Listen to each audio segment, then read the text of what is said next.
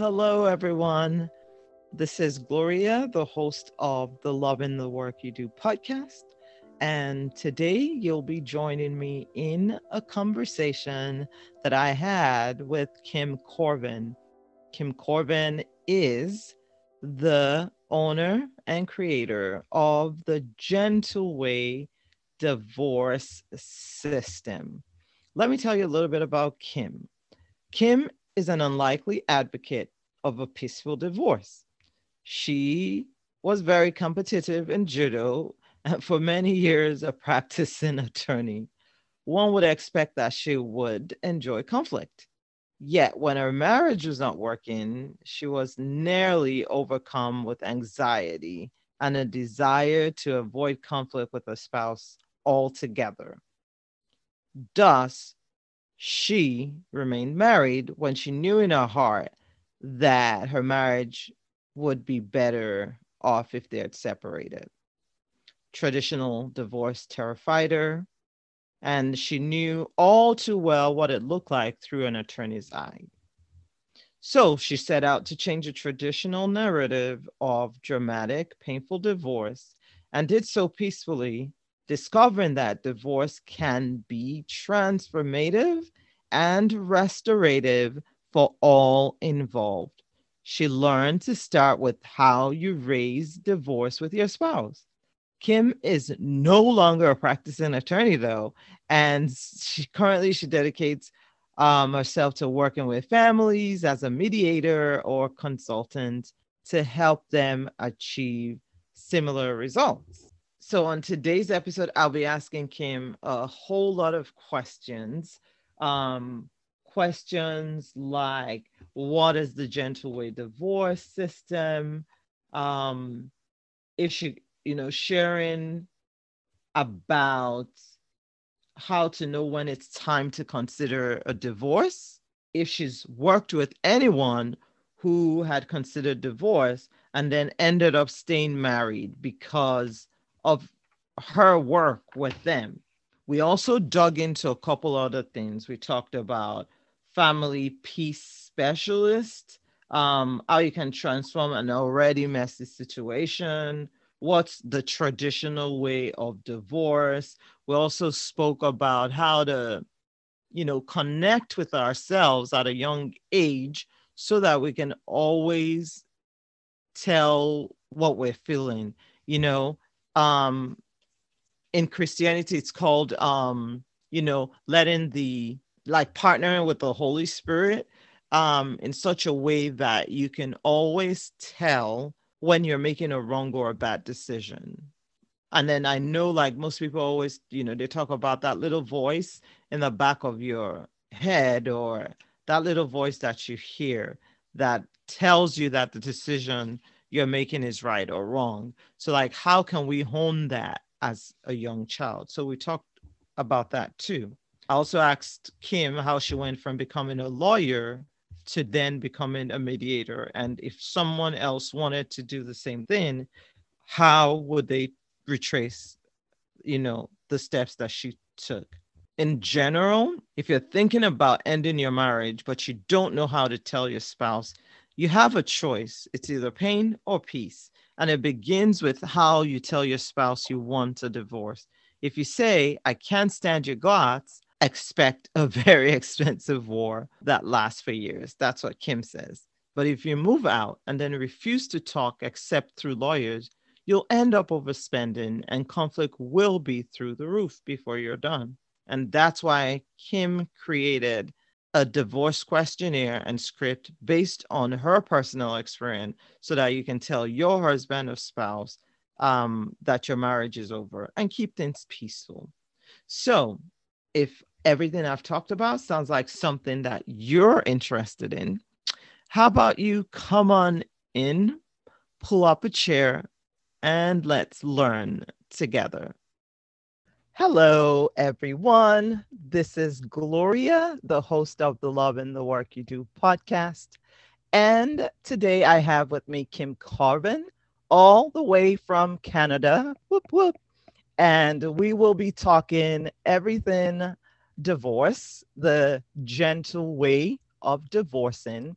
Kim is the chief peace officer. She is the owner and creator of the Gentle Way Divorce. And um, I just feel like what we are going to talk about today will be beneficial to everyone that is either considering a divorce um, or are you currently separated or looking towards separation there's so many information here that i as a divorced mother mom feel like would have been so beneficial to me um, when i was going through my divorce so i hope this sounds like something that you would love to listen to and if it does come on in pull up a chair and let's learn together. And hey, Kim, thanks for being here today. Gloria, thank you so much for inviting me. It really like spreading the message of peace and is really important to me. So I really, I'm like, I'm, i was thrilled to be here, you know, and I'm two hours behind you time wise, and we're recording early. Yes, this is I am. Early. I'm excited. So thank you. Thank, thank you so much for for honoring me, for honoring you know other women also who this will will go out to. So um, just off the the top of my um, head, um, normally again we've talked about this. I I do like a brief intro um, to the podcast, but then I always love for people that I do bring on to share a little bit about themselves. Um, so if you can share a little bit about you um, and to the guest, I would, um, or to the listeners, I would love to hear what you have to say. All right. Well, I was single through my 20s. And when I was about 30 or 31, I started dating this fellow. And you know, and the biological clock, I guess, was ticking. And we made a decision to get married. I was 33. I was convinced I was marrying for life. I was making the right choice mm-hmm. to the right man who was a good man, good provider. You know, checking off all those boxes that we're taught mm. that are important. And I mean, and even what I learned through that experience was being married to a man who's really good at cleaning the bathroom is less important than being able to marrying someone who you can talk to. Oh because oh we gosh. never really talked. oh wow. Sounds oh my and, gosh. And you know, there I was, professional lawyer, and it wasn't marriage wasn't what I expected it to be. Mm. And I know as soon as I was pregnant um, with our first child, it was like my husband, all his issues started bubbling up. And mm. I was mm. dealing with issues at work. And it was a really, really horrible time. And, you know, and our son's born and we love him and we carry on. And four years later, I, I got pregnant again. And I remember having a conversation um, with my husband that, you know, and he, his issues never went away. Mm.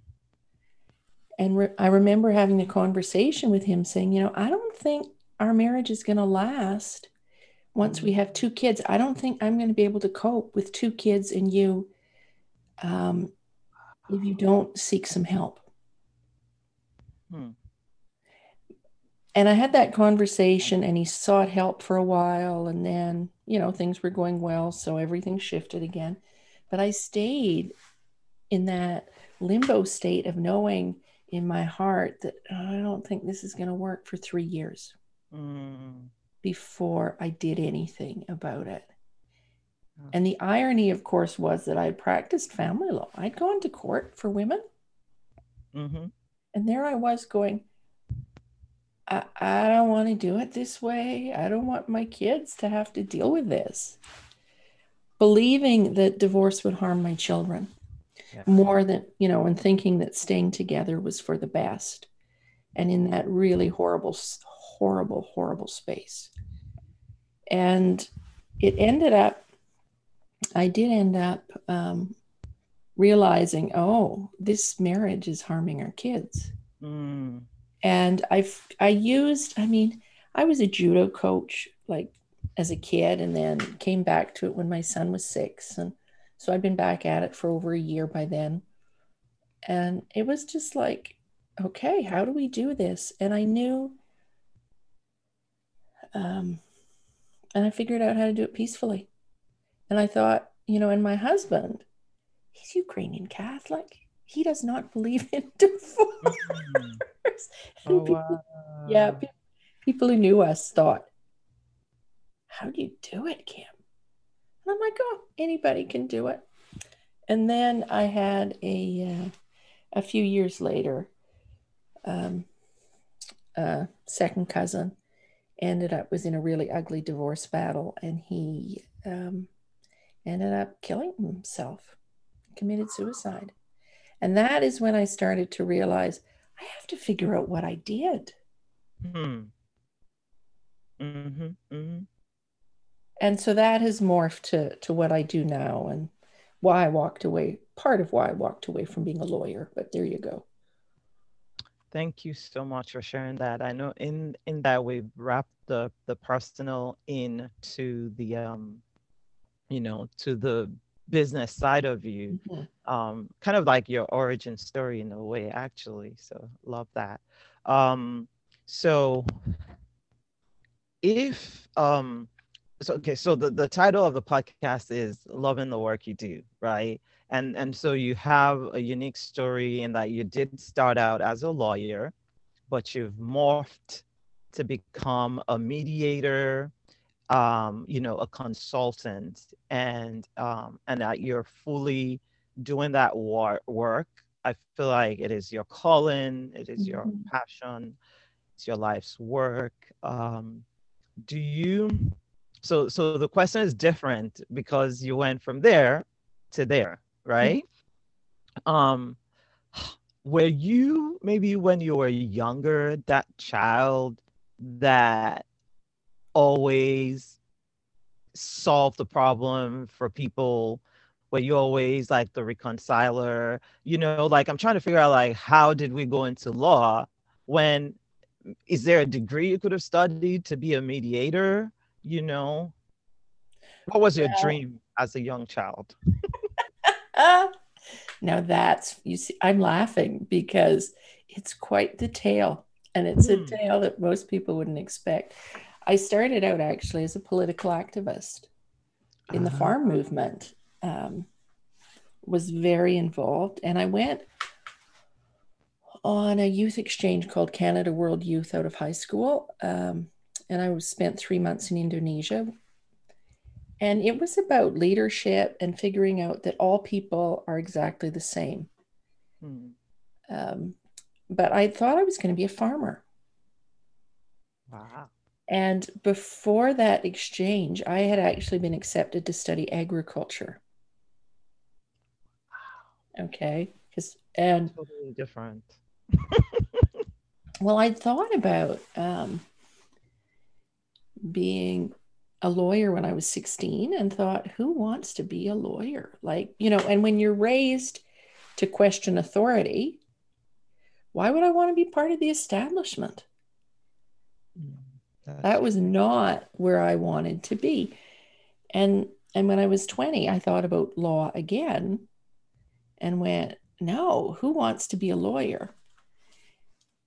But then I ended up going to Mexico on my own. And I should say I did a lot of traveling.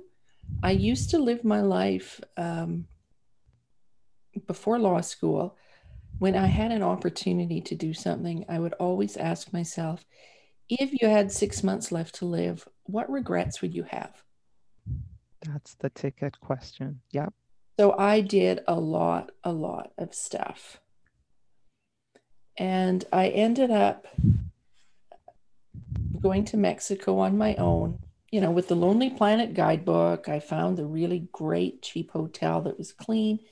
And then I was asked to go to a timeshare presentation. And I had sat through timeshare presentations before, and I thought, no problem, I'll get to be at a nice resort with a private beach for a day. Well, I spent the entire day in a room, and they paired me with a young woman from Minnesota who knew about nasty prairie winters and right. So there was this immediate rapport. Mm. Very, very shrewd. Long story short is I was unemployed and I booked a week at a timeshare, right? Planning on going back. I bought a week at a timeshare and I felt completely stupid and demoralized. I'd paid the down payment on my parents' affiliate credit card. Like I had mm-hmm. enough money to pay it, but, but it was, I just, I felt absolutely horrible. And when I came home, um, the friend who I stayed with, because I was from a small town, the friend who I stayed with introduced me to a friend of hers um, who had studied law. And I shared this, poured out my heart about this story. And she's like, What jurisdiction does it say on the contract, Kim? And I said, Oh, California. And she said, Don't worry about it. For the amount of money for them to collect from you is super, super difficult. Just walk away and cut your losses. Mm-hmm. So I did. But I thought, I never want to be taken like that mm-hmm. again. So mm-hmm. I went to law school. Mm. That was how, that was the tipping point, right? Like making a foolish decision. But it helped. well, and and I actually I love um, the law. Like I loved law school, mm-hmm. and I think it was in because my first degree is sociology, where okay. we examine social problems. And that was frustrating for me. And what I really liked about law was all of a sudden, there's a method to solve problems mm. and to improve society. Yeah. Yeah. Right. So, yeah, I went to law school and and now you're a mediator. Well, when I went to law, I, you know, when I started law school, I think I drove all my friends and family crazy because they'd tell me about a problem and I would say, you need to go to court. yeah. Yes. Right. I saw that as the best problem solving yeah. method ever. But by my third year, I was thinking, oh, yeah, mediation. But at that time mm. here, you had to be a practicing lawyer for three years before the Law Society would let you um, be a mediator. Excuse me. So I went into traditional practice. Um, and I remember my first ever small claims trial. This fellow had um, and I mean, I was way excited. I get to run a trial, right? Like, mm. I was so junior and it was so exciting. And it was all about a fence. Who would pay for the materials for this fence that my client built? Mm. Um, the defendant owned the land. My client owned a trailer that was on the land. And they had struck a verbal arrangement um, that my client would build a fence, he would contribute his labor, the landlord would pay materials. Hmm. Then the landlord refused to pay. So, this is what we went to court for the cost of a fence, the materials. Wow. And I remember the landlord brought a board from the fence, and you know, there was a hole in it to show it was very bad quality lumber. And I'm thinking mm-hmm. at the time, like the anxiety in me was like, how am I going to deal with this? And at the end of the day, we were successful, except the court um, didn't award my client deducted income um, sales tax okay. off the award my client got. And I'm happy, right? We were successful. We won. Mm-hmm. And my client was angry. Oh, wow. And I'm like, what? But but but you got what you wanted and he mm-hmm. was mad and he was wanting to appeal and i remember and and i had taken um i went to a weekend course and took reality therapy which is a form of counseling okay. while we were after we got this decision and while he was mad and it was still appeal period time. And I was walking one day and I thought, oh, I remembered our initial conversation. His daughter and her children lived in that trailer. So the next time I spoke to him, and he was going off about how horrible, you know, this decision was, I asked him, didn't you build the build I said, didn't you build the fence to keep your grandchildren safe? And he just stopped. Mm. Right? Like there was silence on the phone. And then he was, Yes, I did. And when he got back to his interests in doing it, he was perfectly fine with the decision. And it brought home for me how the legal system doesn't address people's interests. And when a third party makes a decision about your life, you're not going to be happy. Yeah. Yeah. So that really tweaked for me oh, can we do this differently?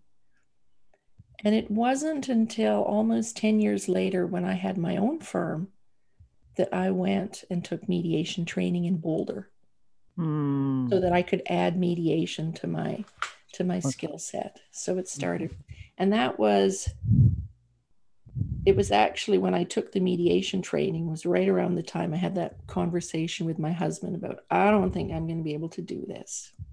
So wow.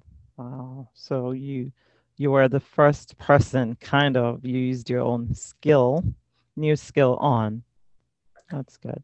So mm-hmm. does that mean that everyone I see in the court system who's a mediator, like they actually don't need to be a lawyer first? No, yeah, you you do not need to be a lawyer first. Oh wow, I didn't I didn't know that. So no, something new. So if there's anyone out there who maybe has gone to the court before or loves what mediators do, you know, here's to you becoming one maybe after your first degree. Go ahead. You want to say well, something? Well, and I, I'm not naturally good at dealing with conflict in my family, nobody fought. It was just, you know, silence.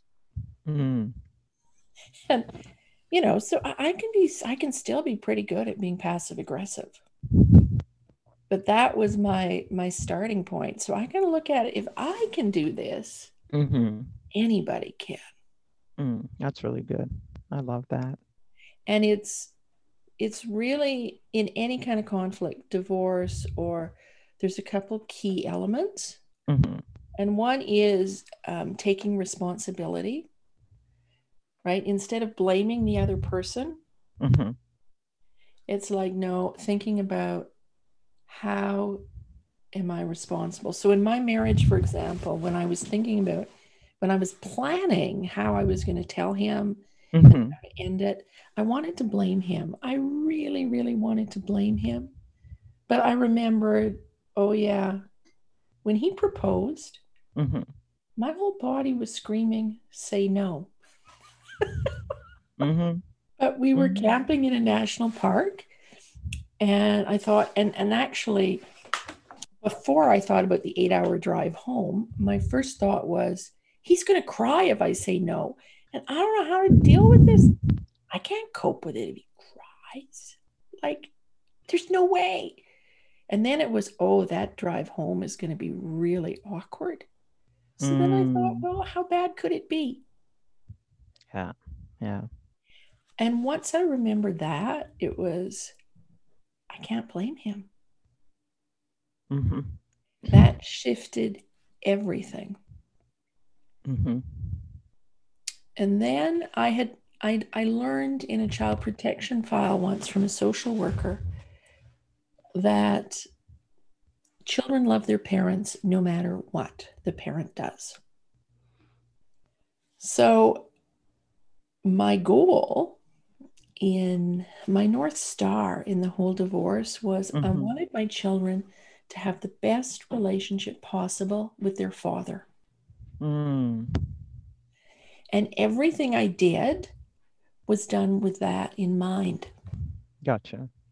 So there was no going to court. It was um, when I was talking to him, like I told him first about moving out, and then we had a second conversation where I'd figured out here's how I think it would be best. Mm-hmm. And I didn't say, oh, you need to pay me child support and then I'll pay the mortgage. Mm-hmm. Um, what I said was, you know, the mortgage payment is coming out of your bank account anyway. You keep paying the mortgage and you can pay me the little bit of difference. Hmm.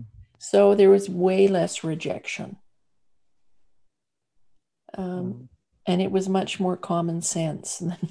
Mm-hmm, mm-hmm. And I want to um, to say like I listened to one of your um, YouTube videos that kind of pointed towards that type of conversation um, that you had with yourself when you were like, okay, what went wrong? Like, how can you um, take responsibility? I believe for like your part of the relationship. Um, and it's funny because I know I recently spoke with someone. I'd noticed it for myself too, right? And I recently spoke with someone who's going through something in their relationship with their spouse. And I was like, What did you feel on the day you were getting married? And she was like, Oh my gosh, oh my gosh, it was this, it was that. I was like, You know, that is a sign that you, sh- you probably need to just bail out now. Um, but, you know, it's always hard. I'm sorry, there's something flying in front of me. Um, there's you know you want to try um sometimes and that's not always the best option um my philosophy now is to give things a certain amount of trials and then um, know what my non-negotiables are and then keep moving after that but listen to your video brought a few questions to my mind right mm-hmm at 47, I'm so well, 46, I'm not 47 yet. Come November, we'll cross over. Um, I'm like, why is why didn't I even know, you know, when I was younger? Why didn't why wasn't I in tune with my feelings, you know, then? And I'm so scared for even my kids because I know that when we're all teenagers or youths, like we're we're just all go go go go. We're not as in tune with ourselves as we should be. Um, and if we can just equip anyone, like a child, I know no child is listening, but like if we, if we can help your child or my child, what will we tell them to help well, them be more aware?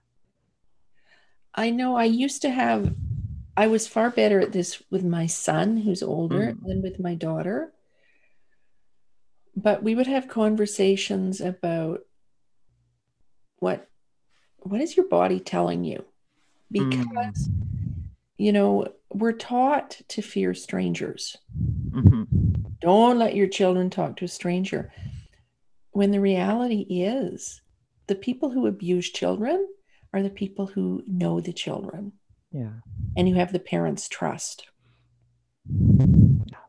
So I would have those conversations with him about have you ever been, right? Like that black, heavy feeling in your mm. stomach. Mm. Mm-hmm. With mm. anyone, please tell me. Mm. Okay. Okay. Um, I get one of those.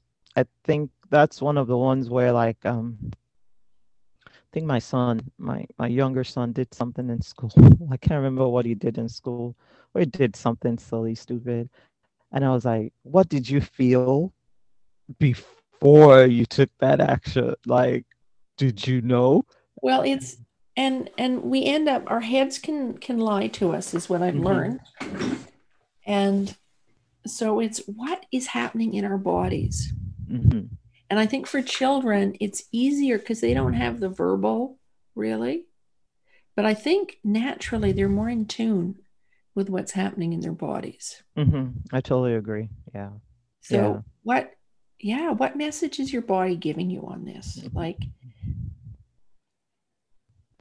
we need to help them. And, and also to recognize, because nobody, like my family, did not speak about feelings mm-hmm. or listening to your body.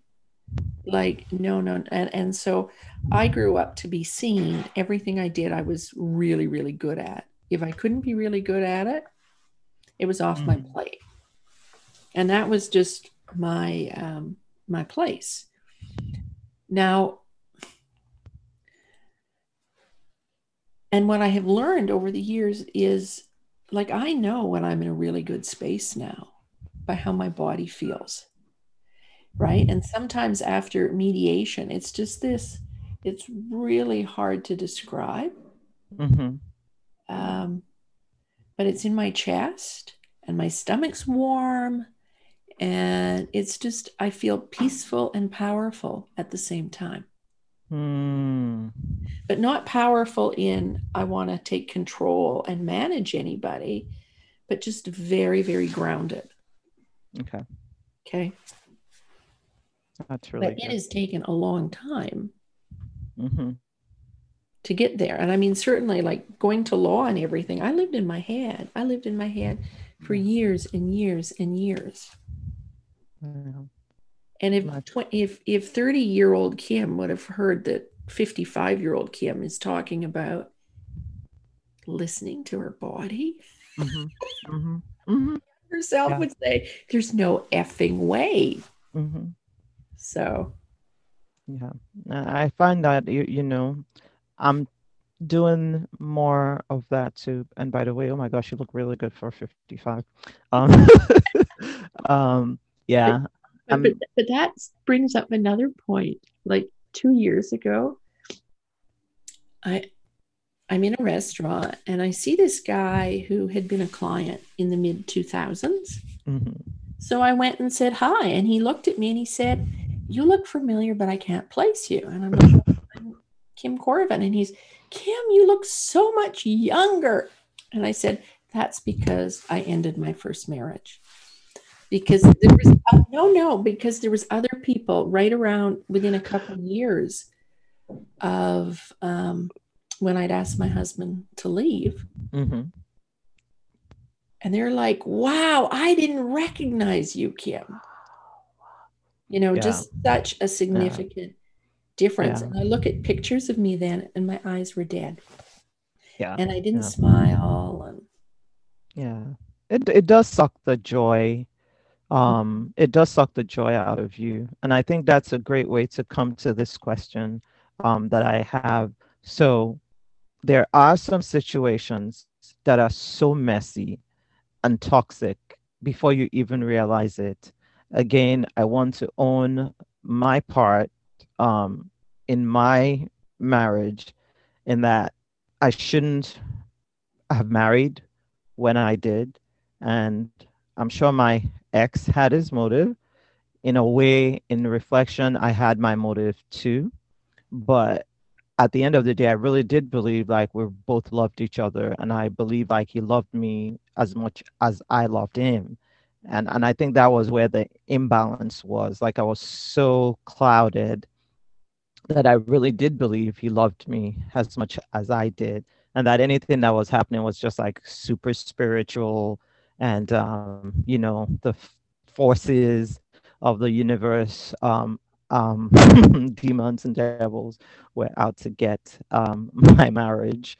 Um and i say all that to say like you know some of us only wake up when the situation has become already messy. Um how can you even use and i know we haven't spoken about your process yet but like you know how can you transform an already messy situation to use your process ha- have you seen it done um and i can give more example about my, i felt like mine was already so messy by the time well, I think no. I think first off, most people mm-hmm.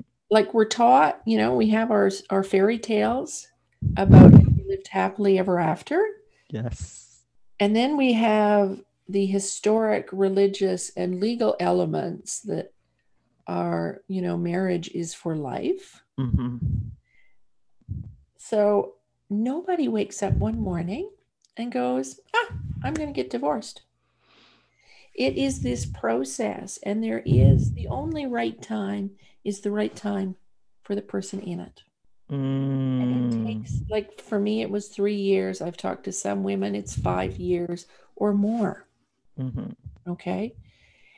And life is messy. Life is, and, and why not instead of messy? It's juicy. And my situation was certainly juicy. Mm.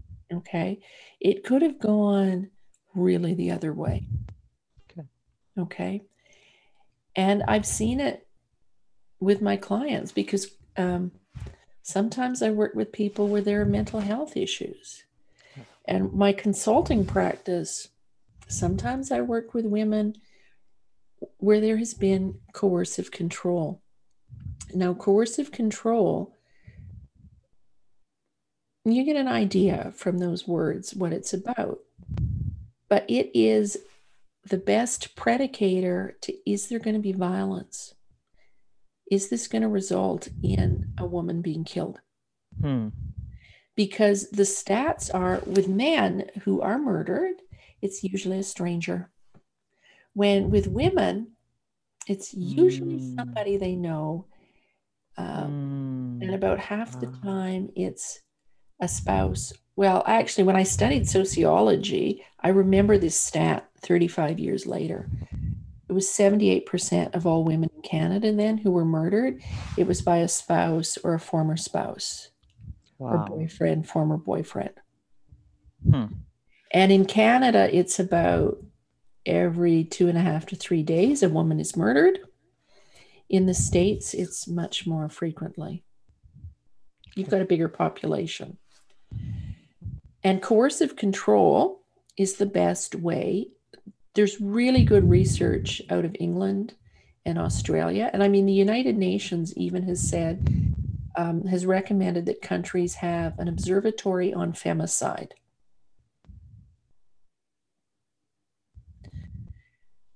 when you have um, somebody who's very controlling, and I'm saying women, but in Mhm. reality, it's about 13% um, of this coercive control, men are the victims.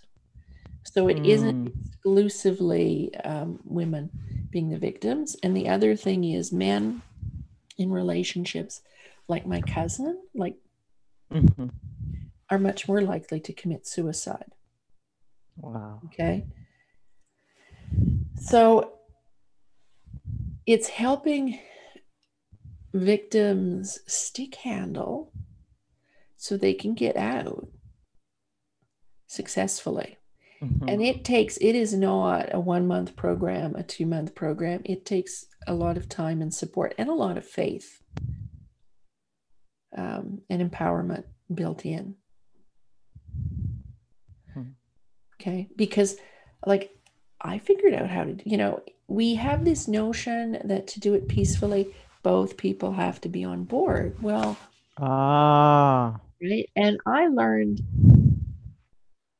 I got my spouse to move out by how I talked to him Hmm. Wow. when he didn't want to end the marriage. Hmm. So it's, um, those take more out of me than than my beautiful mediation you know mental health issues it's actually like i did a mediation session uh, last month and there's mental health issues and they've been to a counselor and the husband he's like when are we going to talk about the bad stuff and i'm like you know Hmm. that's in the past Wow. we don't need to focus on the past we're building a better family Yeah. Yeah. Um. So that's the ideal. That's for sure.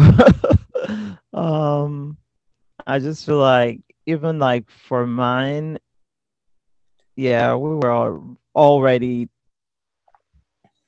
unbeknownst to me, too far gone. Um, and sometimes again, some people will. It's hard. It's Well, hard. You know the the gentle way Mhm. doesn't work for everybody Mm. if a person can't take any responsibility for what's going on, it won't work. If a person is really stuck on those past hurts Mm-hmm. and blaming the other person, it won't work. If they're really not in tune with creating, you know, wanting the best for the other person, no. And and the gentle way actually comes from judo. So I was this competitive judo athlete in high school and I loved it. And then I walked away from the sport because I went to in well, my last year competing, I lost every fight. I moved up to seniors and I thought I'm going to take a year off. And then I went on that exchange to Indonesia and I never went back until after I had my son. But judo, and I think going back to judo, it brought me such joy that that was part of me finding the courage to end my marriage Mm. doing something that brought me joy. Mm-hmm. And judo has judo in English means the gentle way. And it has two main principles. And the first one is mutual welfare and benefit. And the second one is maximum efficiency with minimum effort. Hmm.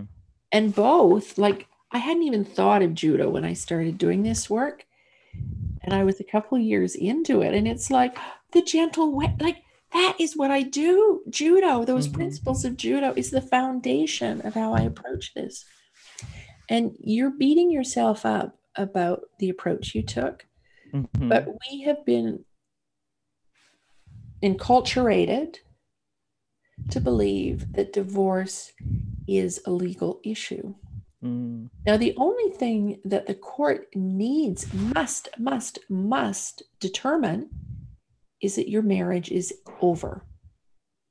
If you want legal recognition that your marriage Ah. is over, you need a divorce certificate from the court. Everything else, Hmm. you can kind of do it yourself. It's a Hmm. life event. So when you think back to when you were engaged, marriage is a legal issue. Mhm. That's why you have to buy the marriage license. But people, when they get engaged, they don't run and get the marriage license first in the Hmm. event.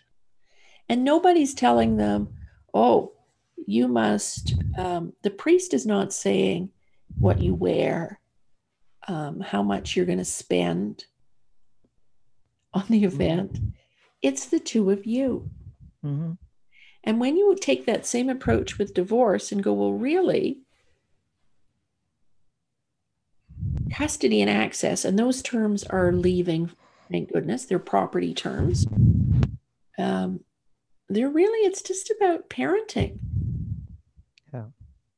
And child support is really about how are we going to pay Mhm. for our children so that they have decent lives? Mhm. Mhm. And property, div- dividing family property, that sounds all formal. It's just who gets what. Mhm. And when you approach it um, from a perspective of putting the kids first and setting joint goals, people want to be fair. When people are actually vulnerable, when you create that space without judgment, people want to be fair. And it's really, really beautiful. Mm. So I see where if we, without knowing anything, without going into marriage, as if you were knowing you were going to divorce, that truthfully the best thing to do if divorce comes knocking is to seek someone like you with gentle way or a, a mediator that you know practices similar things. And it's to i really love how you said um let me see if i can remember a few things that i liked one of them was that it, both of you don't need to agree on on the gentle way process um so i like that in that if the other person is too far gone in their ways. Um, I've been um, difficult. Um, um, you know, if there's external pressure or things on them, may, again, maybe if there's mental health issues, you know, you take responsibility for your part and and set the stage for what you want to see. I also really loved how you said uh, it was like a live moment, which I don't know why. Um, like, you know, the legal system is really there just to certify that okay, legally this marriage is over. Um, and again, I one of your thing, even on your website and on your YouTube channel, is that um, the marriage is a life event. Um, I think that's what you say, or is it that divorce is a life event? I might have it mixed divorce. up. They're both life events. And to treat it like that, and um, I feel like that way you get the the most success, you know, from it. I I know at the end of the day, like my mine again took too long. I always like using my story for mm-hmm. this conversations. Mine um took way too long for reasons known to my ex why he wanted to hold on to me forever. I don't know. Um, while still doing all the things um, you know he was doing. um, I, I I don't understand that, but at some point I decided enough was enough. And I realized that, you know, I was staying because of things I believed um, that were going on that weren't true. And realizing that, you know, the kids were a priority. And I think that helped me when I refocused um, that way. And that, um, and my mental health was also a priority to me. Um, and if if if both of us checked out, then there wouldn't be anyone for the kids. So in a way that was, I don't know if in the gentle way, the goal or your why also helps you to make decisions. But I feel like for me, it did. Because I for the longest it's like, oh my gosh, my spouse, my spouse. And after a while I was like, wait, you got three kids, girl. Like it's know, no longer exactly. about it's like I was protecting him at first. Exactly. And then feeling like like I couldn't talk to anybody. you know, because my marriage is supposed to be perfect. I'm supposed to have the perfect marriage. Yeah. And man, was I messed up. Mm-hmm. Mm-hmm. And what's like, I remember pretty much everyone I meet. I love people. And and about five or six years after we separated, a lawyer in town contacted me about I had um, drawn up a will for this elderly woman, and I had witnessed it, and I had to. She died, so I had to do an affidavit that yeah, I was actually there. I didn't remember her off the top of my head. Uh. I went for a drive and I drove past her house. Like I had remembered the conversation we had, but I was never sure who it was with. And after that, you know, I looked up her address. I went and I'm like, oh, yeah. But it made me realize what a black space I'd been in, mm. that I hmm. wasn't able to recall her immediately. Yeah. And we get in that, and that's why the importance of joy because we get in that dark, dark space. Mm-hmm. And I was even thinking that, you know, if my husband would just die, that would be the perfect solution. Mm-hmm. How twisted is that? Mm-hmm. mm-hmm. Right? Yeah. You're in such a dark space, you don't see it. Mm-hmm. And that going back for me, going back to judo and the joy it brought me, mm-hmm. made me want more. Mm made me realize more was possible. Mm. And it was actually when I realized that our relationship was twisting up our kids, that's when I went, I have got to do something. And I was very logical going through, okay, well, how much time in this relationship were we really happy? And how much have I been miserable and how much has been mm, very much in my head. So that's a great inventory to take. Yeah. And it wasn't, and, and the thing is, you can love somebody, but you can't live with them. The behavior is incompatible. Mm-hmm. And one thing that I've worked on with my kids since the separation, because there was a time when my daughter, she's very much like me, so kind of her own person. she was, I don't want to go spend time with dad. Mm-hmm. It's boring there. We always have macaroni and cheese on Tuesdays. And, and I'm like, look, um, you need to keep going to see your dad. Yeah. yeah. And it was that conversation I coined, you know, you can love somebody and not like their behavior. Mm-hmm. You don't always like my behavior. There's times here when we eat between five and nine, and it could be a bowl of cereal. Mm-hmm. At least with your dads, you're learning this routine and learning two different ways of being is such a great life skill. Yes. Yes.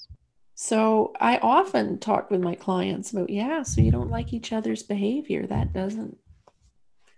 And and the other interesting thing that's that some of the best advice I received was that he's not acting that way to piss you off. He is just mm-hmm. being himself. And it's part of that incompatibility, right? We characterize it as he's doing it, he's just but no, yeah. no, it's my buttons that are being pushed. wow. Wow. No. Again, an aha moment right there. Yep. And it was what I've learned, and and I guess really what gave me the passion and the courage to leave law because I spent so many like trying to do this as a lawyer when you're supposed to represent one person mm-hmm. when my heart was about let's help the family yeah was a real struggle for me. And it's seeing my kids and seeing the impact of divorcing peacefully has had on them. So, my son, when he was seven, was at a mm-hmm. judo tournament, seven or eight. So, this is when things are still really raw. And he's fighting, and he was thrown in the first second of the match. And he screams at the top of his lungs afterwards, I want him dead. Mm. And there's Coach Kim. And it's a little wee space everybody heard. And it was just so horrific. And fast forward um, six years, and I'm the manager for the provincial, well, for my city it was provincial winter games and judo was a sport and my son was competing. And i'm talking to these parents and they're like yeah your son he's he's turned into a really great person. Like he's he is so respectful and kind hearted does what he's told. And it turned out it was their son who my son had wanted dead I had completely blocked out who the other child was because it was so traumatic for me. Understatement. But it was the most healing conversation to learn that mm. because it really brought home to me how and and my former spouse and I did not fight. It was kind of like my home growing up. But there was so much tension. Mm-hmm. And my son could feel it so it was this wonderful healing because I realized that that was the effect that mm. staying married had had on him and the shift in who he mm-hmm. became mm-hmm. because that marriage ended. The family didn't end, mm. but we weren't living together anymore. And it's that really that got me thinking you know, coupled with my what happened with my cousin. I need to do this. Mm. And continuing to see the impact on my kids, and they have really, really great relationships with their father. Mm-hmm. And it's really, really wonderful. Yeah. Um, Some um how it's evolved.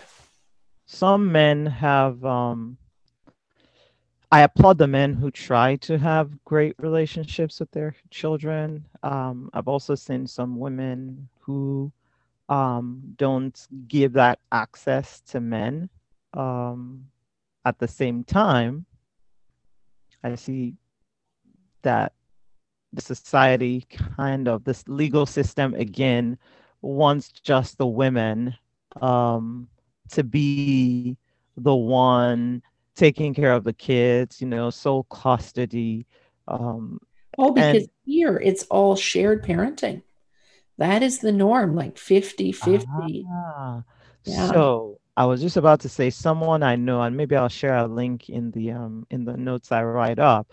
Um, she's like a close acquaintance, um, and I share a lot of her things. But she's um the creator, founder of like um oh, a Facebook group called Single Wealthy Mommies, and it's just like a group for single women. Emma Johnson, but she is currently like part of the the force spear spearheading um 50-50 shared parenting in in the united states so i think recently with the equal pay day she was featured like on cnbc and all these outlets um and you know she's just trying to create more awareness out there about shared parenting like you know i feel like we should actually go to the court you know with the option that you know what we're going to do shared parenting well the, the the thing about shared parenting though to be careful about it's it's the conflict that harms kids mm-hmm. so i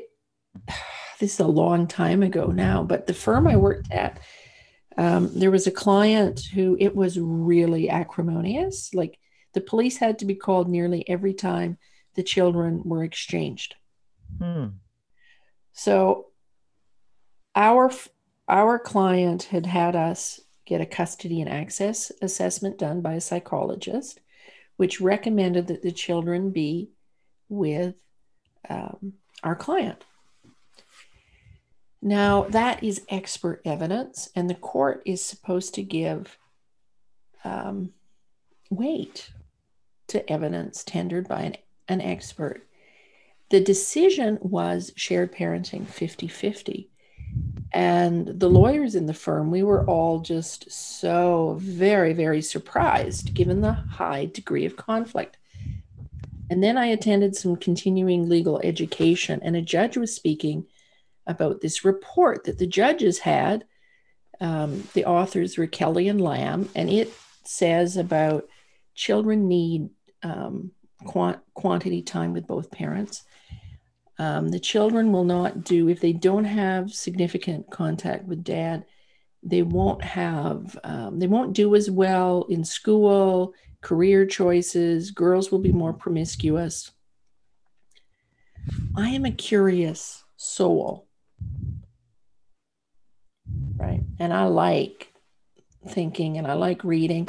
So I went to the Law Society Library to get a copy of this article. Mm-hmm. The librarian didn't have it. The library didn't have it. And the librarian said, Well, just a minute. Just just wait, Kim, I'll try to find it for you. And so one of the judges agreed that she could copy his his article for me. So she gave it to me and she gave me another article. And when I ran off to do my master's as part of reclaiming me after divorce, mm-hmm. I threw it all out because I was downsizing. But I've got a pretty good memory. It was the difference between those two articles was startling hmm. because the one that she found for me unsolicited was peer reviewed research and had here are assumptions, and it dealt with conflict as well as these other matters. The other one was not peer review research quality, right? There was no assumptions at the start, none of, you know, about the limitations. Mm-hmm. And I noticed often they were citing themselves as the authorities, which usually in peer reviewed research, you see people are citing other authorities. Mm. It was an eye opener for me. And since then, um, I don't know how I stumbled across Nadine Burke Harris's TEDx talk. Okay. On adverse childhood experiences Mhm, mhm. is a real eye opener. And if anybody loves their children, it's a wonderful resource to go. Here's why we shouldn't fight in divorce. Mhm, mhm. So Yeah. it's just, it has become, yeah, this passion. Well, it's kids. I want to help families be happy. yeah. And there are some couples who come to me for mediation and we go through the process and they decide to stay together.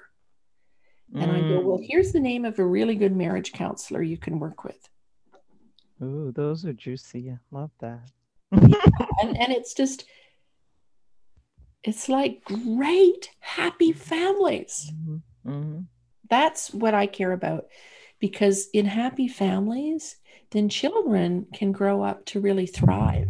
And I think Oh yeah. if you have children who are secure in being in love, Mhm. they're going to be kinder and gentler human beings. Yeah, and they they will, um, well, hopefully we also teach them a little bit of world savvy, and then they go out into the world as the perfect, you know, human being, able to assert themselves Mhm. uh, in the world and also show empathy um, to Well, others. And to have parents who are demonstrating grace and respect in challenging times Mhm. is such a gift. Yes, yes. Oh, yeah, especially like, hmm, challenging times pre-COVID would have been, oh, we're in the middle of a divorce or whatever life events is happening. But now, COVID, it's like, like so many divorces are happening, um, at least for celebrities. We're also kind of hearing that regular people will be having the, uh, you know, the, the divorce rates is getting higher.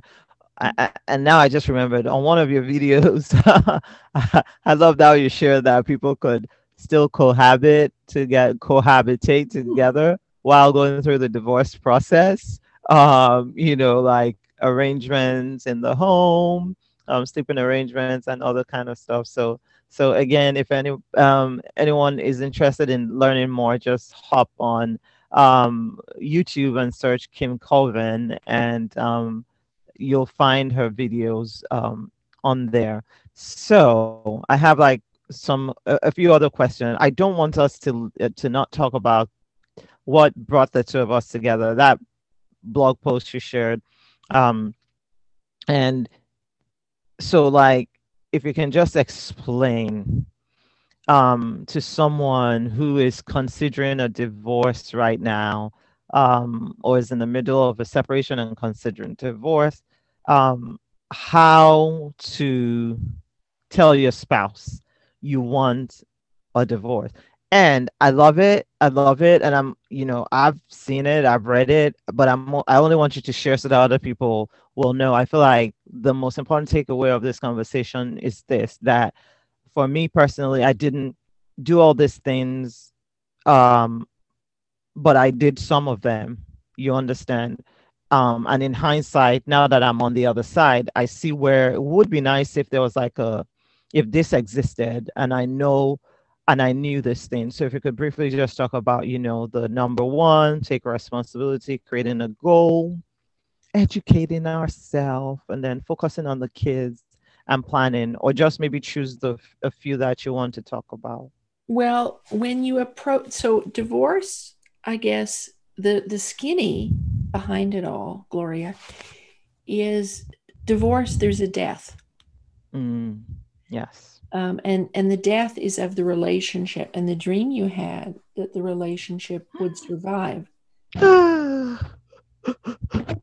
when when you think of it as a divorce, you kind of start going like people who give eulogies don't say this person was a sack of shit. Truth. It's always the really beautiful parts. Yeah. So it's called let's approach it from that same perspective. Now I've talked about and and I I actually have a different website Gloria and it has the in the title, thegentlewaydivorce.com. And okay, people, I think that's the same. no, no, no. There's there's gentlewaydivorce.com. I'm morphing to the gentle way, to, but but why I'm saying the gentlewaydivorce.com.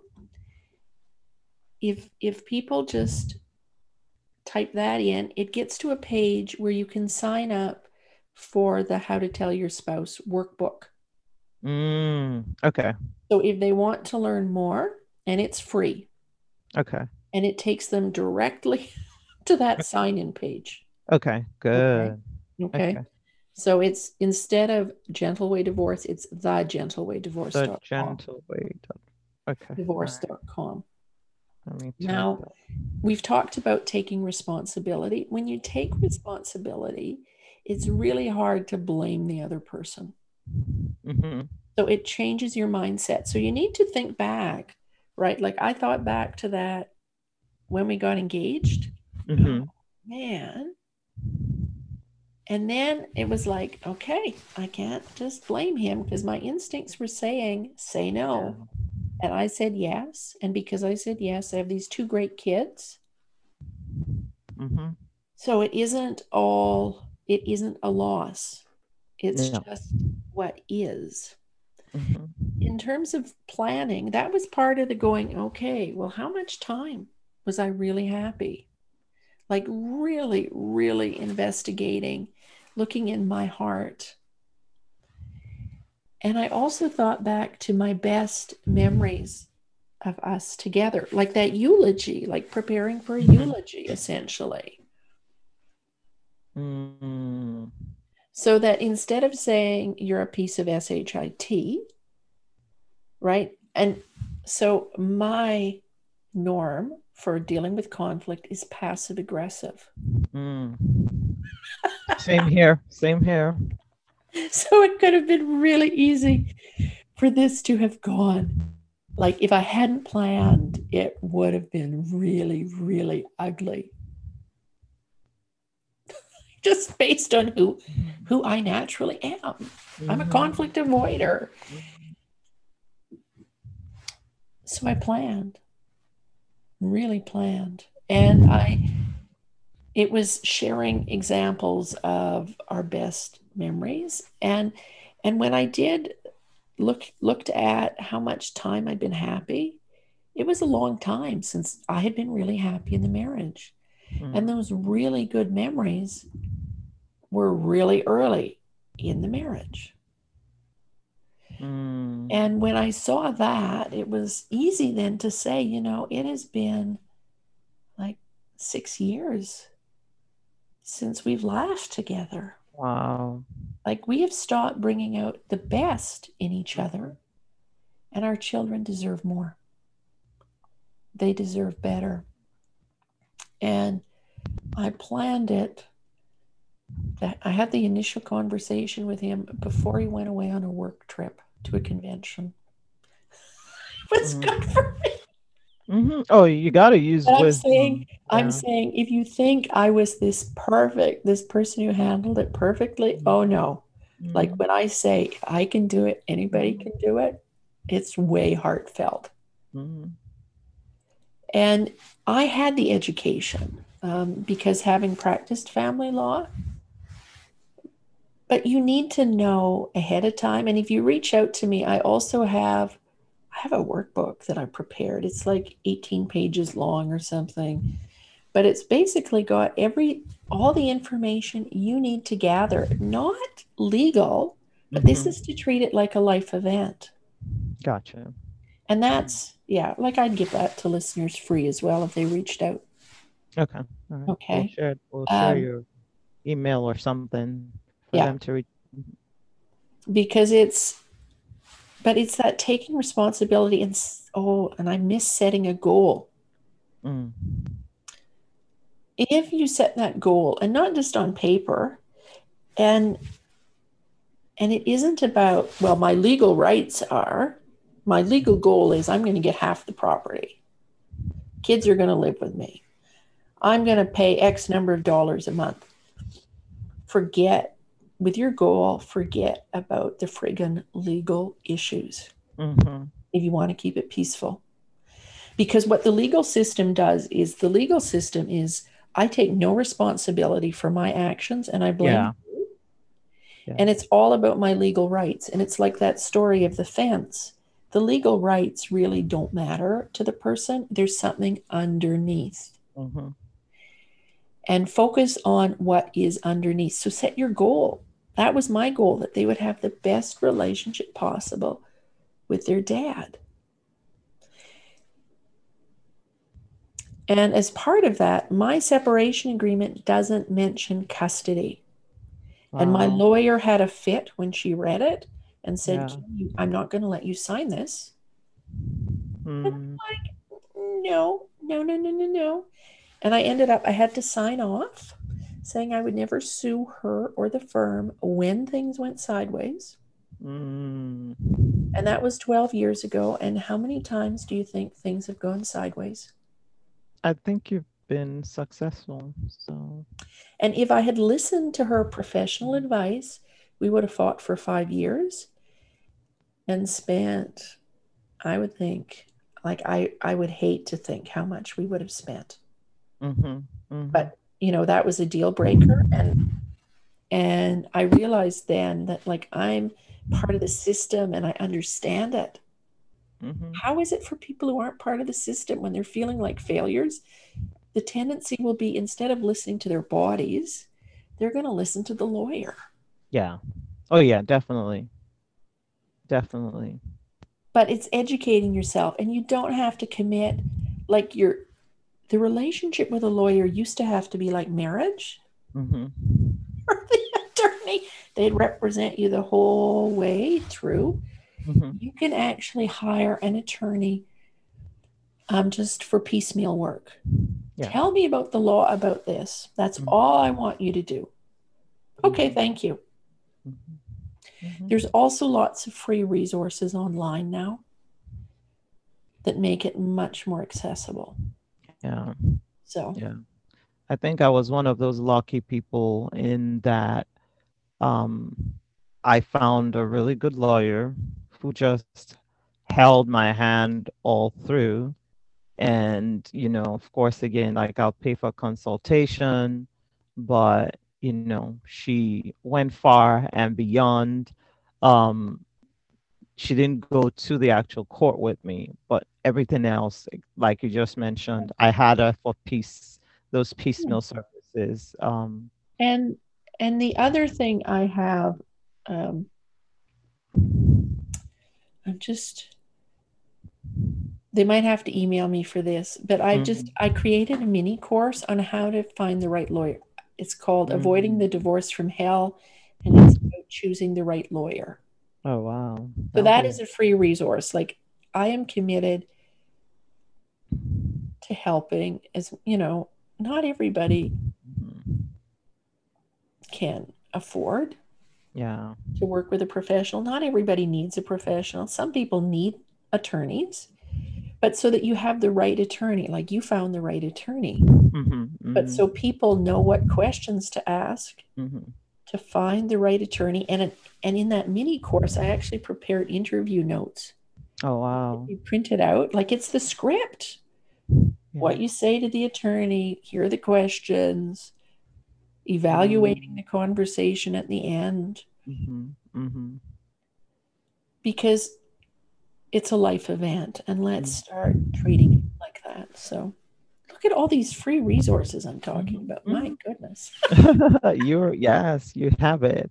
Um, I also wonder if, you know, in hindsight, like I know I did, um, maybe I had like one or two counseling session with like my pastors in church. As of that time, I didn't have a therapist. Um, I didn't believe in therapists. Uh, but in hindsight, I really also believe that that is a time where you need to mm-hmm. um, have accountability partners. Either you find a coach, um, maybe a divorce coach, a divorce doula. Um, so someone that would just do the things the lawyers can't do. You know, because for me, I feel like there are some places that I still fell prey to the words that came out of the mouth of my ex. Um, you know, and I'm sure you know what that means. Um, where like, oh, I got taken because I agreed to something, but then we showed up in court and they didn't fulfill their part, but I fulfilled my part. Um, and that happens a lot in all of these cases. Um, I feel like I shouldn't have. Um, I think there are like two things like that that I, I know better now. Um, well, even even when I was a lawyer uh, practicing traditional law, I remember sitting with one client, and she talking about her relationship, and it was really interesting, and I liked it. But I eventually said to her, "Do you have an employee assistance program through work?" oh, She wow. said, Yes, I do.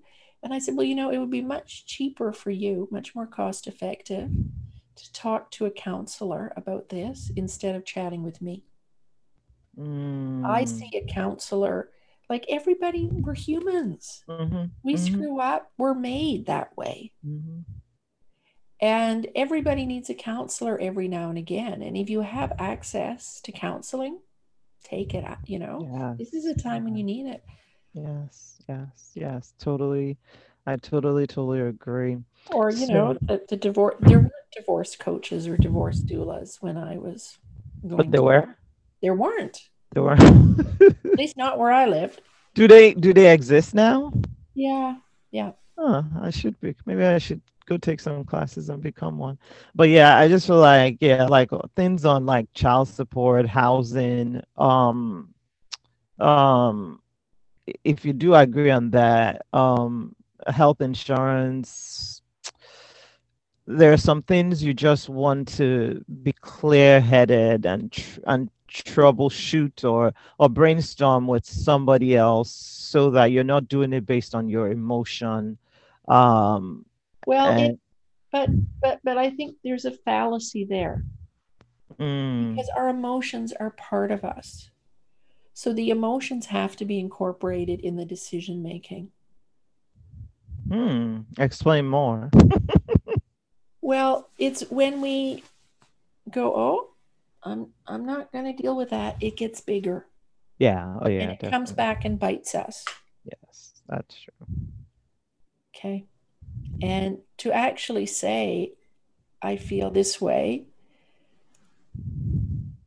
I, I some I don't always know what I do, but I remember being really surprised by this one couple, and he says at the end of one session, "You're better than the counselors," and I'm like, "What?"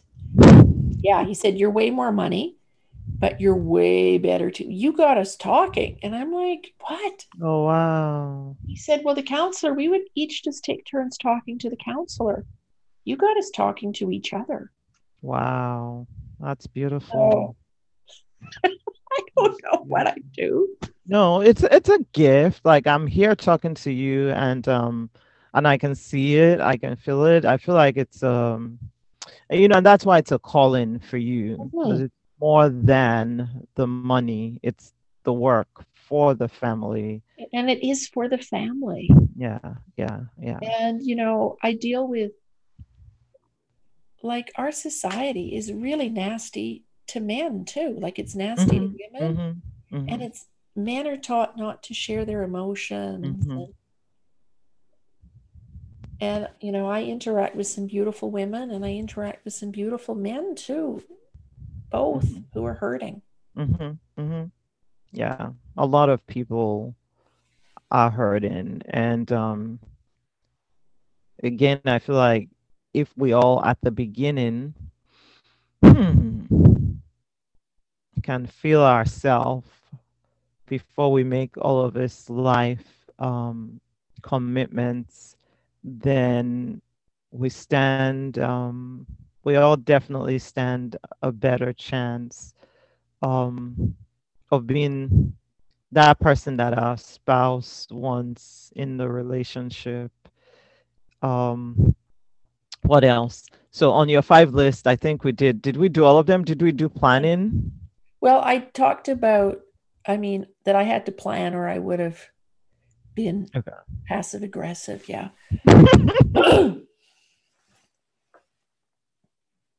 yeah, it's, um, I think the most, well, I think they're all important. Um, what I didn't say in it is this is somebody you loved once. This is the other parent of your children.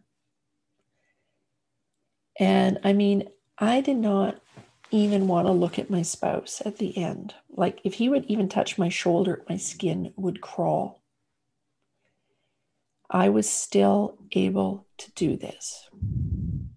So know that you have it within you. Well, it's just this is somebody who you loved once. Yeah, yeah. That's and this is the parent for your children. And if you can look at it from what am I, what am I teaching my children by staying married? Mm-hmm. What will they learn if we divorce peacefully? Mm. What impact will that have on their growth and development? Yeah. Yeah.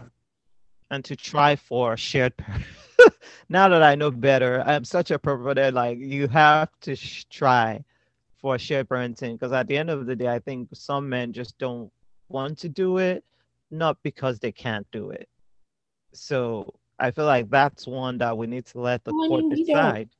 My situation has never been 50 50 parenting, but okay. it works for our family.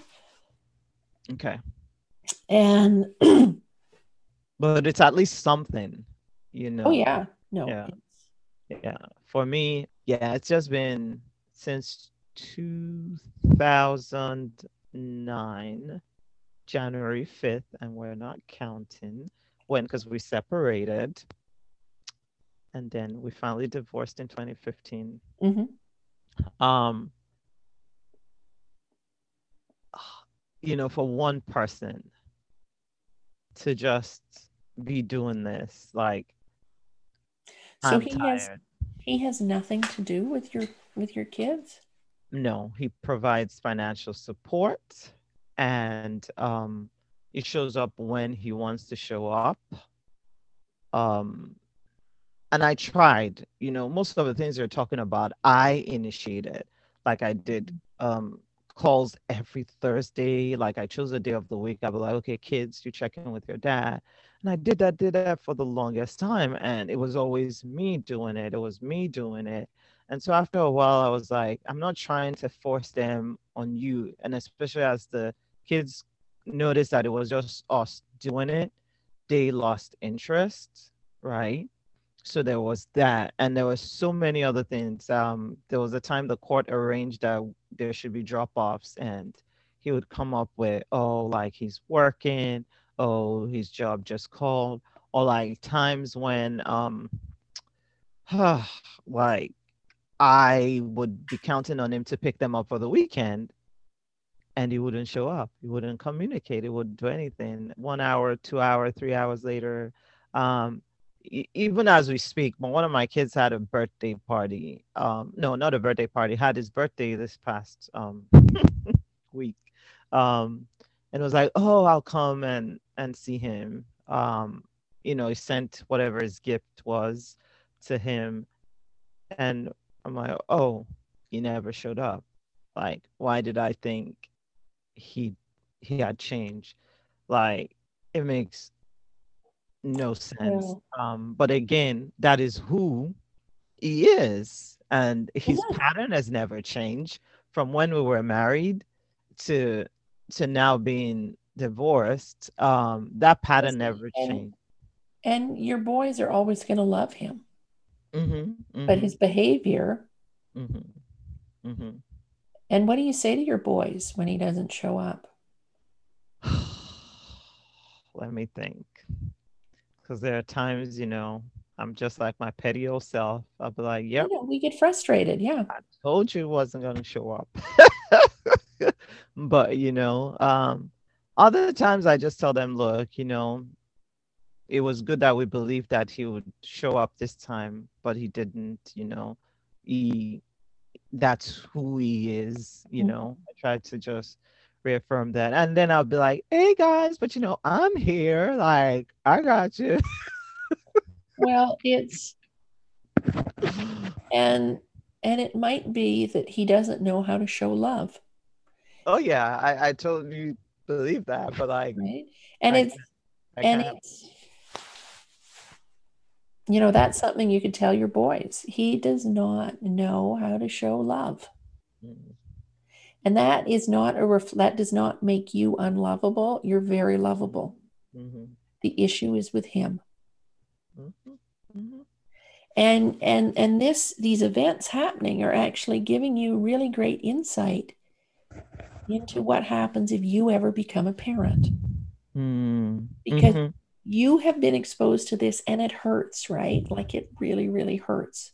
And if they say it doesn't fucking hurt at all, mom, you will say, Don't give me that. That's a wall that you've yeah. built to protect the hurt. Mm-hmm. Mm-hmm. But I want you to learn from this. Like you are lovable. How do you want to be as a parent? How what kind of what kind of interactions do you want with your children? Mm-hmm. And how can I help you learn that? Because your dad is checked out, but what can I do to support you learn that? Mm. Mm. Yeah, such those those are such profound words, not just for me, but hopefully for anyone listening, and especially if their kids are still young. My kids are now teenagers, preteen, so hopefully intuitively I have done some of these things. I think sometimes though it helps with those with that hurt to actually name it. Mm.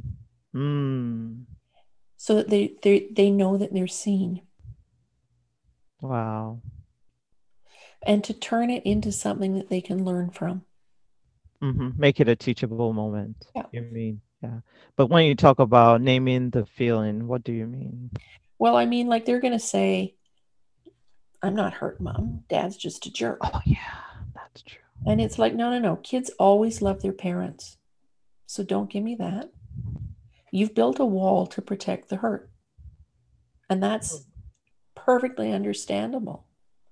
You can have the wall and have the love. Hmm. So, what would you name a feeling in that situation where that child goes, "Oh no, no, no, no, no"? No, that's just how I talked. That's how I'd name okay. it. Okay. Okay. Okay. Gotcha. Right. Okay. And this is really like this is not fair to you. Mm-hmm. Mm-hmm. But life isn't always fair, and we always face challenges. So, yeah. having because you experience this, how do you want to be as a parent? Hmm. Because if we don't talk about it, you're just going to repeat what you knew. Exactly. Yeah. Because how was your your um your former husband? How was he raised? so definitely in hindsight a little bit not shown. From from what he said it feels like he you know people parents weren't there for him. But but again that's how the nigerian culture is. And i was lucky that i grew up in a a home where um so my dad married my mom, but by the time I was like teenagers, they there were issues, right? For me anyway. And he had in Nigeria you can do that. You can marry like a, a, a new right. wife and stuff. So he had one of those.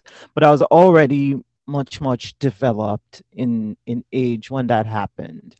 For my ex though, he was that other family you know. So so it's to talk to your boys about the culture too. Mm-hmm. But to ask them, how do you want to be as a parent? Yeah. Yeah. Yeah. Yeah. And use this as the learning. Yeah. That's true. Yeah. And I, I, you know, I see my boys and I see they want to do so much better. Um, but there is something to having a male role model, you know. Well, I mean, part of what, and that was one of the things that really was hard for me in making that decision mm. to to leave. And then I thought I knew two women who were single parents.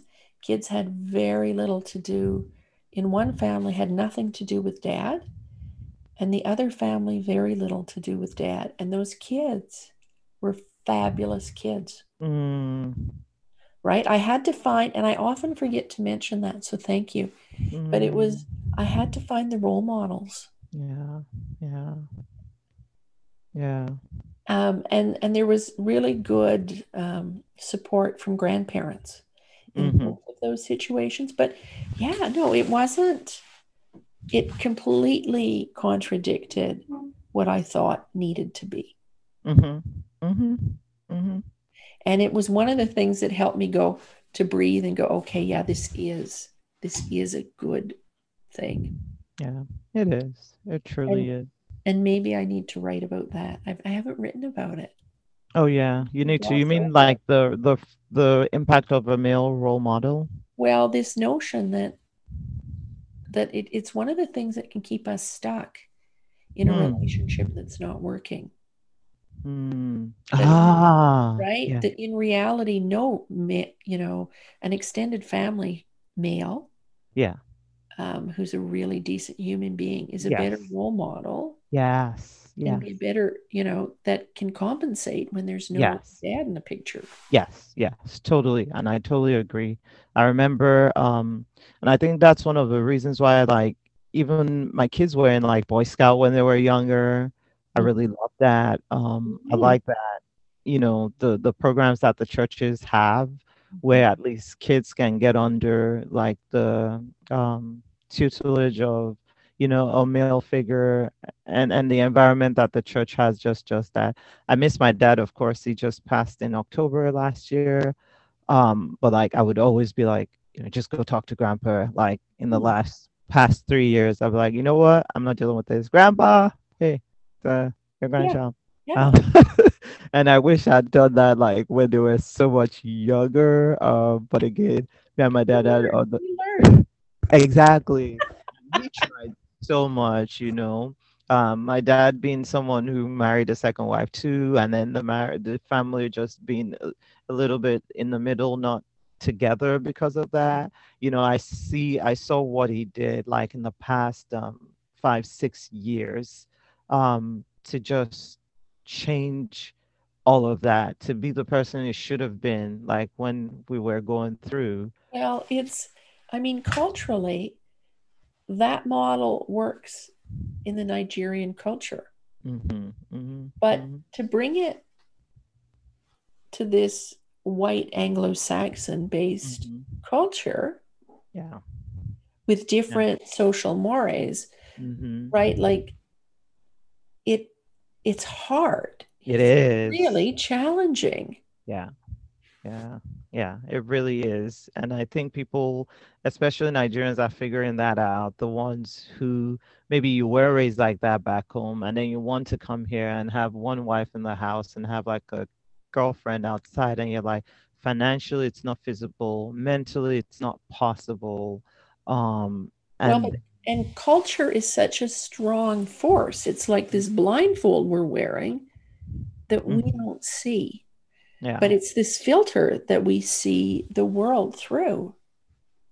Mm, So we expect it's going to work.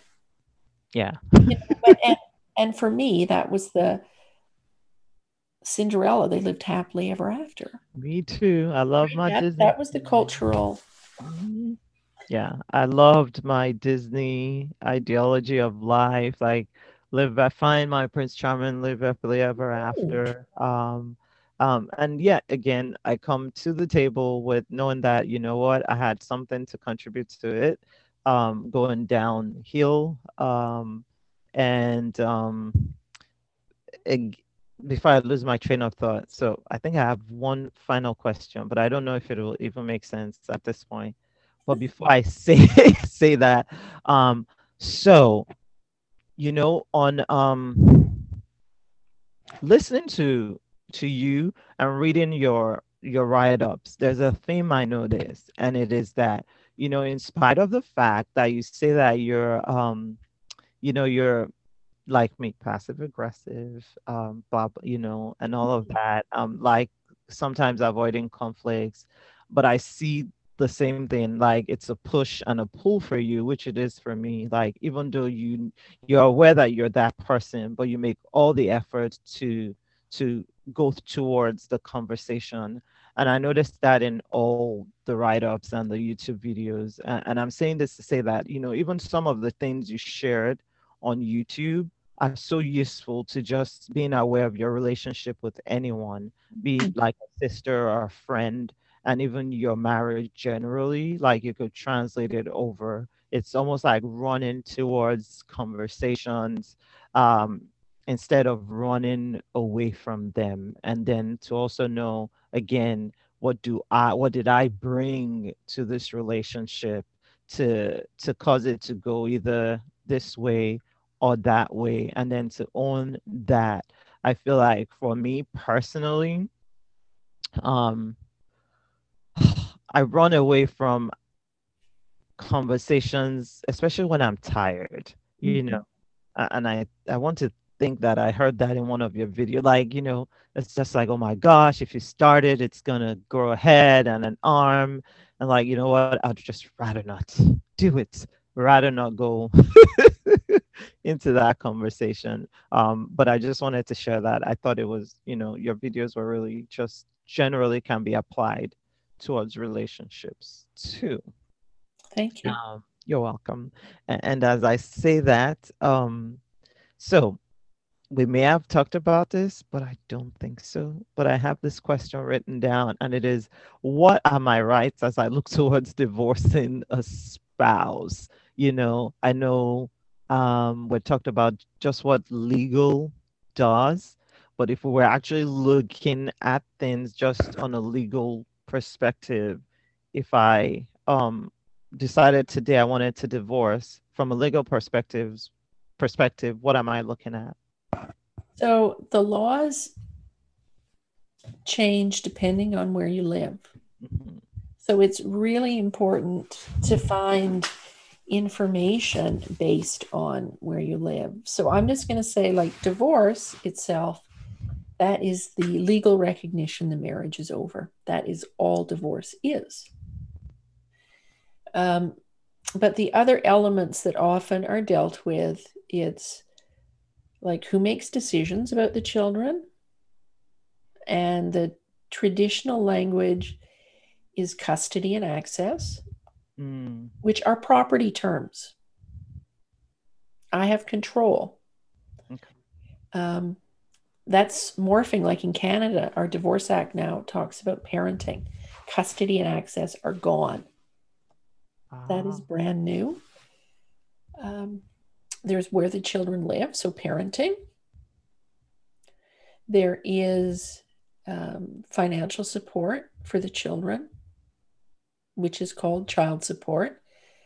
There's financial support um, for the spouse, potentially, which is either called spousal support or alimony. Mm-hmm. Which I should have gotten, but I got tricked out of it. I wasn't thinking, but I understand now that it was my right and I, I needed it. Go ahead. well, no. And that's why, like, getting educating yourself and potentially finding a lawyer or an attorney who will be prepared to educate you, sit down with you for an hour and go, okay, here's what. So you know. And then there's how you're going to divide your property. Those are the main issues. Mm-hmm. Mm-hmm. Thank you. And sometimes it's who gets to live in the family home. And, but essentially, those are the main issues. And they, like, even in Canada, the law about property division, it's different in every province. Mm-hmm. Whereas divorce is the same across the country. Okay. So, this is why it's really important um, to talk to somebody local to get that information. Okay. Okay. That was really, really good. And um, I'm going to drop my own little bit of wisdom. Once you decide to divorce, your ex is not your best friend anymore. Just wanted to say that. So don't be going and making deals with them. Um, before you show up in court. Don't even pick up their calls before you go to court. You know, I might have to do a blog post on that thing. yes, please do. it's like I got tricked. I got tricked. I got sucked in. You know, I still had love in my heart. I, but, you know. but women, we are socialized to be the peacemakers. Mhm, mhm, And yeah. often the pattern in the relationship is the woman doesn't say what's in her heart to keep the peace. Mm. Hmm. But I really like how you phrase it. He's not your best friend anymore. He isn't. He isn't. Don't be making deals with them. Mm-mm. All right. So I love this, and I hope we covered everything. Um, I think I covered most of the questions on my list and more. Because look how long we did this I for. know. And and I was saying things I've never said in a podcast before. So Thank you. Thank you. So as we wrap up, um, um, share, um, let's see. I always forget this. Let's see, let's see. Okay. So for everyone listening, if you loved everything that you listened to, um, you can hop on um, Apple Podcasts, Spotify, um, Google Audible, Amazon Podcasts, and listen to this again um or listen to this yeah uh, not or sure what share else. it. yeah or share it there's what we were looking for or share it um or you can go ahead and hop on youtube and search loving um loving the work you do by she loves good things and you can watch us on video as we talk um and on that note i am going to pass this over to kim and ask kim to share where you can find her on the interwebs and Oh. anything you have upcoming too Okay. So I you could Google my name, Kim Corvin. I do have a YouTube channel. There's videos located in a couple different places. It used to be called Full Circle Divorce. If you see that, no, it is me. There's lots uh, tip a day to a peaceful divorce on those ones. And then under my name, there's some longer ones. Um, Facebook, Gent- the Gentle Way Mediation Services page. But really, I think go to https colon double backslash backs space. That thing No. that thing. Blah, www right? thegentlewaydivorce.com and you will get that the script the divorce script how to tell your husband you want a divorce. Hmm. And it's fill in the blanks. It's and you'll also then be signing up for my newsletter. So then you'll find out because i do free webinars. Um, Okay. i usually share when i have a new blog post because i'm in the midst of morphing um, the website right? the website yeah. So the blog posts that were all on gentlewaydivorce.com but to sign up for this freebie and get on my mailing list is um, is thegentlewaydivorce.com. The other thing to know is I offer a complimentary 20 minute call. nice So if you were to email me at kim at gentlewaydivorce.com, we would set it up. yay you need that people questions, yeah, kim at gentlewaydivorce.com and just, I want to talk to you. and does it matter if they're calling from canada or from the united states No, the principles of divorce are the same. yeah right? It's when you treat it as a life event and Mhm. it's about empowering people to make really good decisions to put their kids first. Doesn't matter. Yay, yay. All right. Um, social media, um, apart from Facebook, anything else? Oh, I'm on Instagram as Kim Corvin. I Okay. really need to actually tighten all this up and have the same name, I think. We Just all, as we're going through we all do. And look, it's already the end of March, and like I had like a long list of to dos, but we'll we'll get there, Kim. Yeah, we will. We will. We will. I will. So it's been nice talking to you and doing this.